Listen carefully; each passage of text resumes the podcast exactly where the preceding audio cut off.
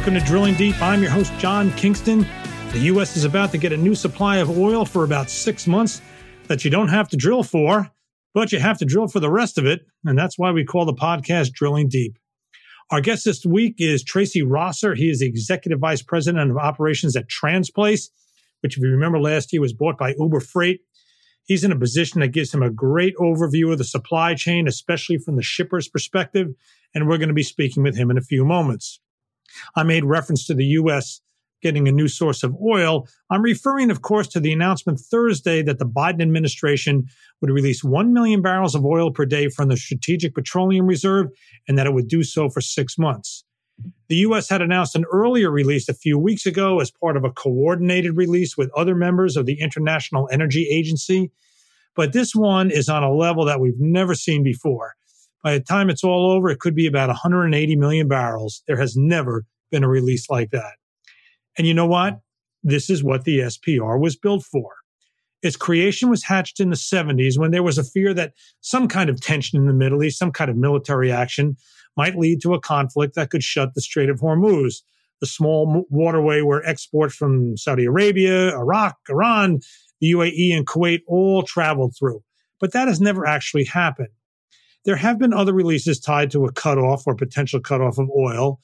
When Libya's civil war began in 2011, soon a coordinated effort by the IEA put barrels on the market. Strangely, when Iraq invaded Kuwait in 1990, no strategic stocks were released until the U.S. actually started its counteroffensive in early 1991, even though the market saw pretty quickly that an Iraqi attack on Saudi Arabia was not going to happen. That had been the big fear leading up to that war. There have been other releases, but this is the granddaddy of them all. And it's what the SPR was meant to do. If we assume that oil supplies out of Russia are going to drop by 3 million barrels per day, which is the IEA estimate, then releasing oil out of the SPR is exactly what we should be doing. If not now, when? Let's do the math. The world oil market is about 100 million barrels per day. It might be a little less than that now with expectations of softer demand because of high prices. If we lose 3 million barrels per day out of Russia, that's 3% of the world's supply. No kidding. Losing 3% in a market that already is tightly balanced is a supply shock by any definition. So, how are we going to get those 3 million barrels per day back? I say back in the sense that the market will always move to equilibrium. It can get to equilibrium by more production elsewhere. It can get there by pulling oil out of inventories. It can get there by using less, but it will move toward equilibrium. Using less is known formally as demand destruction, and you get there by higher prices discouraging consumption. It's not pretty. We've talked here before that there may be new supplies out of Venezuela and Iran as sanctions are eased against those countries, even though there might be legitimate political objections to that. The fact is, you cannot fight every single battle all at once. U.S. output is expected to rise 800,000 to 900,000 barrels per day this year, Though to be honest, the weekly production figures aren't giving me a lot of confidence that will be reached. They're up only about 100,000 barrels per day in the first quarter. So that leaves demand destruction and pulling oil out of inventory. But inventory depletion doesn't go on in secret. And if the market is not going to destroy demand and instead needs to pull oil out of inventories to get that balance, that will be reflected in the price. That leaves a healthy transfer of oil out of the SPR and into the market as the only alternative. And that is what we're doing. I see a lot of questions online. How will we replace it? Well, pretty simple. The Congress will authorize an expenditure or expenditures in coming years and will buy oil to refill the reserve. Seems reasonable to me. I also see a lot of questions on just how much this will impact prices. I really don't know, and I'm sure there are analysts trying to model it right now. The main thing you need to know is that there was going to be a 3 million barrel per day gap that needed to be filled. And with this release, it's going to be about a third of the way there. Last year, let's move here on Drilling Deep. Last year, one of the big stories in the freight market was the acquisition of Transplace by Uber Freight. As I wrote at the time, Transplace, as a provider of managed transportation services through its transportation management systems, is viewed as a shipper down operation, providing services to companies looking to move freight to market and having decided to turn over that task to a company like Transplace. Regardless of the Uber Freight acquisition, that position gave Transplace a ringside seat to the problems in the supply chain. So joining us today to discuss the Transplace perspective is Tracy Rosser. Tracy is an executive vice president at Transplace, and he came there in 2019 from his position as senior vice president of transportation and supply chain for Walmart. So he's got a real strong perspective. So anyway, Tracy, welcome to Drilling Deep today. Hey, great to be here with you, John. Thank you for the opportunity. So let's talk a little bit about whether from your perch, and you certainly have a great perch, whether you've seen any easing in supply chain issues.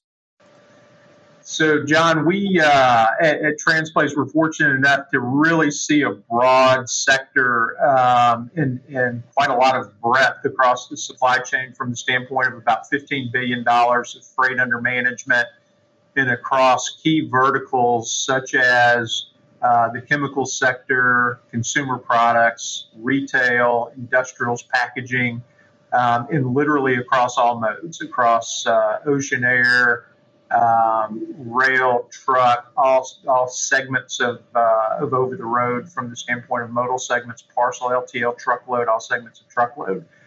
Um, I would tell you this thing, it, it ebbs and flows. And when you say easing, I would say yes, but. Um, I look at data daily and uh, weekly.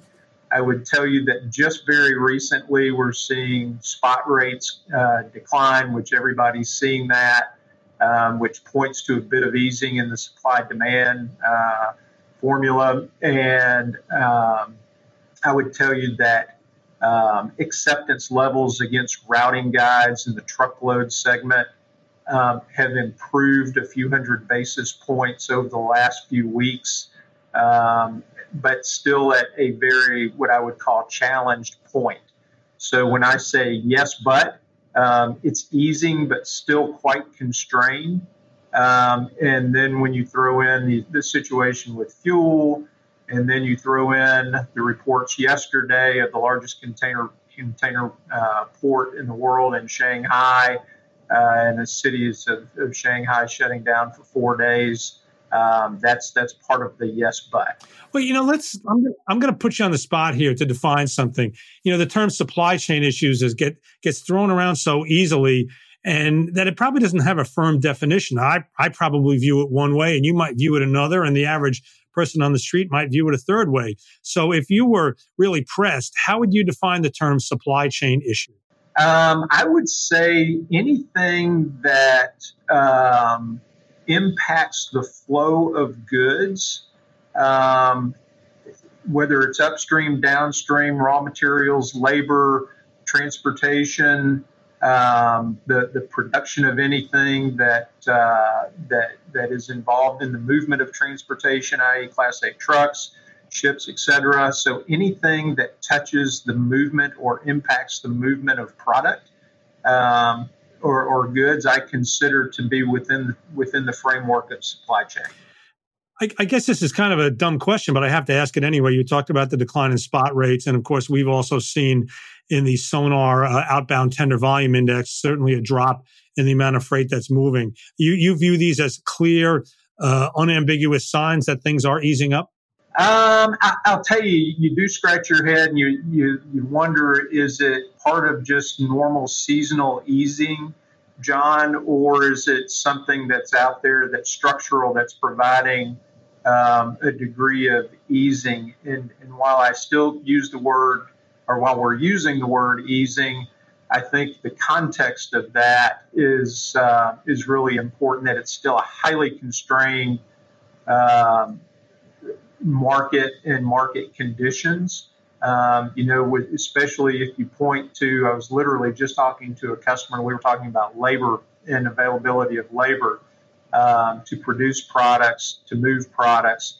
And uh, the, the labor markets are still very, very constrained. And so there's still there's still structural things out there that are concerning um, to the point where you would tend to be optimistic about uh, any type of sustained easing in the in the business. And what, and what are some of those structural issues?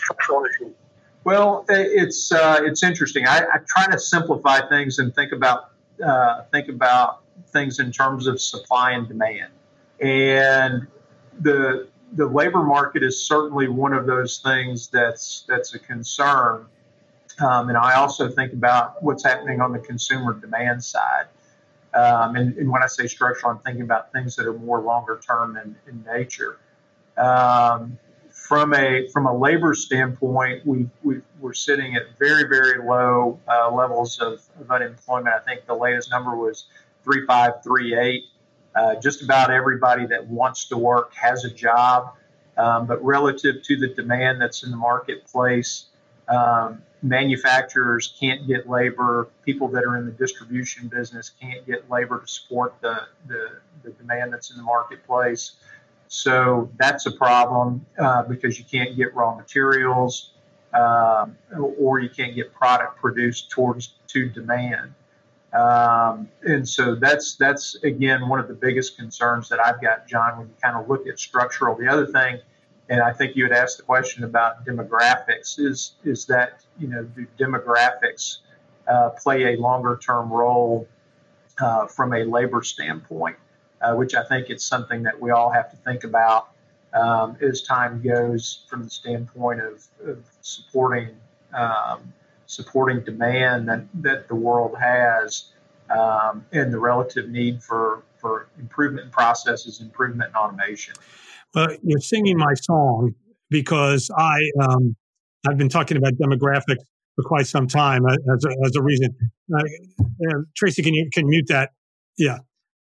Yeah, ladies and gentlemen who are listening to this, we've been having a few technical problems, and we're, we're trying to working around them. So anyway, but let, let me let me go on about that. I've been uh, I've spoken on FreightWaves live many times about demographics. I'm of the baby boom era and I see well, people all around me retiring. They're exiting the market, and they're probably not going to come back. They might come back, but uh, this is a, a, huge impact, and this has been kind of on the book for 60 years. The other thing, a very kind of a microeconomic story I would tell is I changed planes in Atlanta last Saturday night, and it wasn't like Saturday night at 10 o'clock. It was Saturday night at 7 o'clock. And I was hungry and I wanted to get something to eat. And I walked past closed restaurant after closed restaurant. And the only possible reason I would think that they were all closed is they just couldn't get enough workers to stay open. And maybe that's a little less of a demand time than others. I know Saturday evenings are considered a very low period for air travel. Uh, but boy, you really do see it on the street, and, and I guess you see it as well. Uh, let me ask you. Let me go back to a, something you may, meant earlier. May, said earlier. You talked about data that you look at on a daily basis, um, and that's kind of giving you an indication that uh, there's some easing. We talked about freight rates. We talked about, oh, like I say, a volume index. What are some of the the, the go-to numbers that you might look at that maybe the average person might not look at? Yeah, so really, really good question. So when I'm thinking about the, the kind of the macro world, um, I, I, do again try to look at things from a supply and demand perspective. So we do look at um, you know what's happening with uh, with the, the, purchasing indices, um, the the ISM index um, to understand, you know, how how our customers are thinking about and manufacturers are thinking about orders. I look at inventory levels, retail sales inventory ratios, uh, things of that nature. Um, and speaking of, of, kind of back to structural issues, um, right now inventory levels are really, really low. Um, I think about uh, what's happening with consumer confidence and consumer savings and what's happening with consumers' balance sheets. Um, so those are more the the broader kind of economic health factors. Um, and then as it relates to um, operational KPIs, we're looking very closely at routing guide performances, first tender accept, the time that it takes for a first tender accept, um, how long a routing guide stays intact, what's what's happening with on-time pickup, what's happening with reschedules for pickup, reschedules for delivery. Um, all of those types of things, uh, John, that kind of indicate day to day operational health of the network.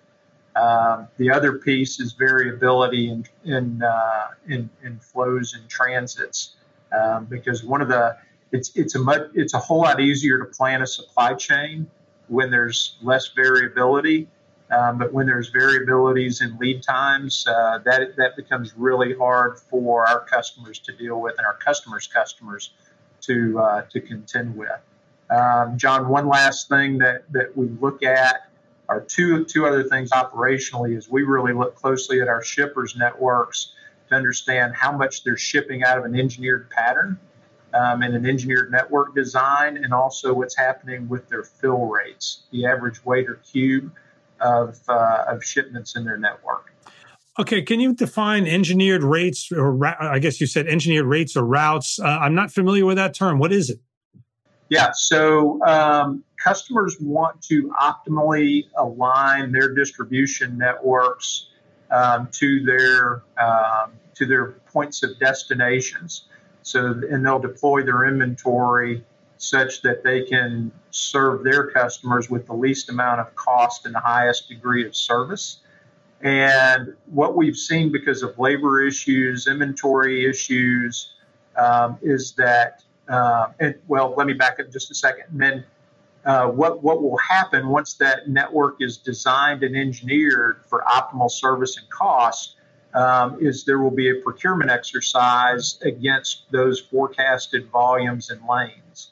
And what we're seeing happening in the network is that um, because of the labor issues, because of the inventory issues, because of the production concerns um, that exist in, in the erratic um, production um, capabilities that exist, we're seeing our shippers in our uh, they're shipping out of network, so they're shipping more miles, less fill rates um, than than they have optimally designed and that adds cost to their business and creates variability in lead time as well. Right, but as the supply chain problems ease, presumably they would do that less, correct? Yeah, yeah, that's that's the uh, so we measure that for customers, bring that to their attention so that they can make decisions about their business and their network um, and how they service customers, and hopefully, as supply and demand come back more in equilibrium, then uh, then their network overall gets back to a point of health and they can operate against their engineered network design. Got it. Looking back now, could this have been avoided or was this just kind of baked in? You had situations you've never had before. I mean, you, you had a pandemic. Of course, we've had pandemics before, but nothing like this, certainly in the modern age.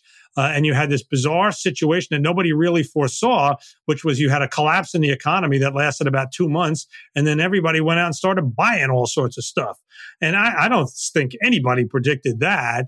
So could this have been avoided or, or was this just inevitable? Yeah, I, I, don't know that it could have been avoided because it was, um, you know, just when you think you've seen it all, you see more. Uh, and I think back to 2018 when you think you, have seen it all. And um, I think what could have been done is it, it, the the impacts could have been mitigated.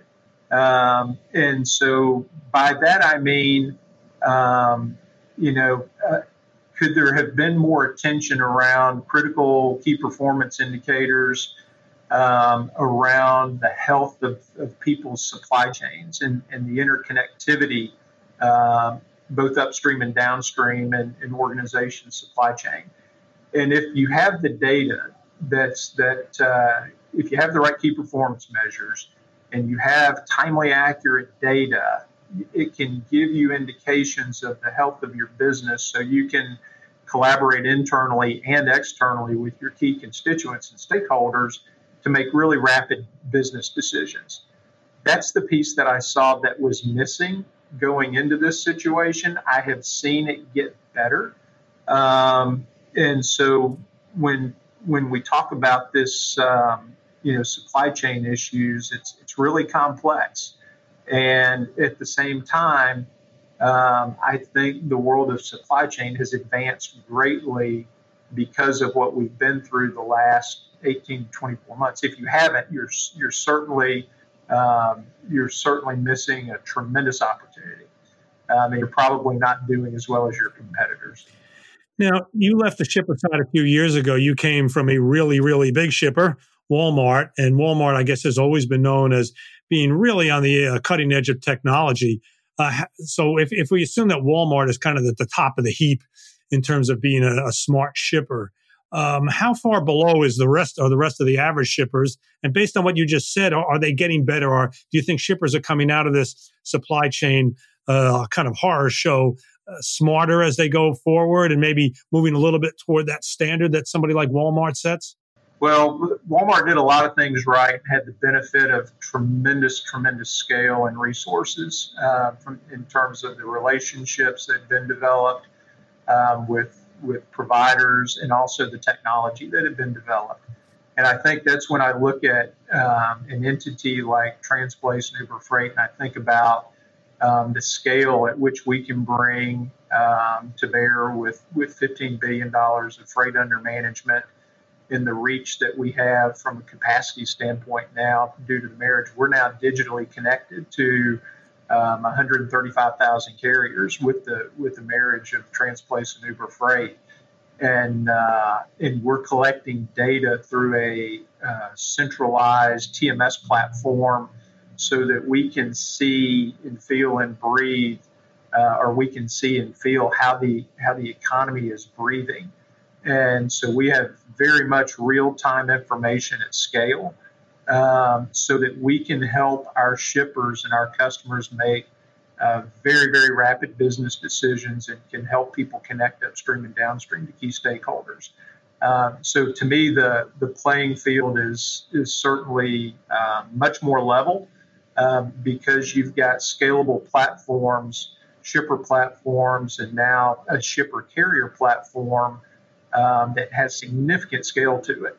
So, um, so yeah, it, it, feels great to be on on this side of the of the business, seeing the world through these lens because there's there's significant benefit that can be brought to customers today. So, is there internal data at and, and I, I won't call it all internal data because Uber Freight is part of Uber and you're a publicly traded company and there are statistics that are released every quarter about how well Uber Freight is doing.